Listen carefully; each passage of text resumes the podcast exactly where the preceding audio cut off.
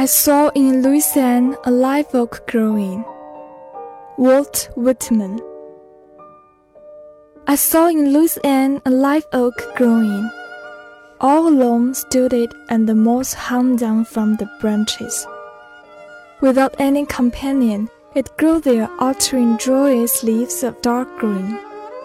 And its look, rude, unbending, lusty, made me think of myself. But I wondered how it could utter joyous leave standing alone there without its friend near, for I knew I could not. And I broke off a twig with a certain number of leaves. Upon it and twined around it a little moss, and brought it away, and I have placed it inside in my room. It is not needed to remind me as of my own dear friend, for I believe lately I think of little else than of them. Yet it remains to me a curious token.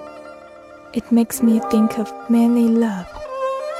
For all that, and though the live oak glistens there in Louisiana solitude in a wide flat space, altering glorious leaves all its life without a friend, a lover near.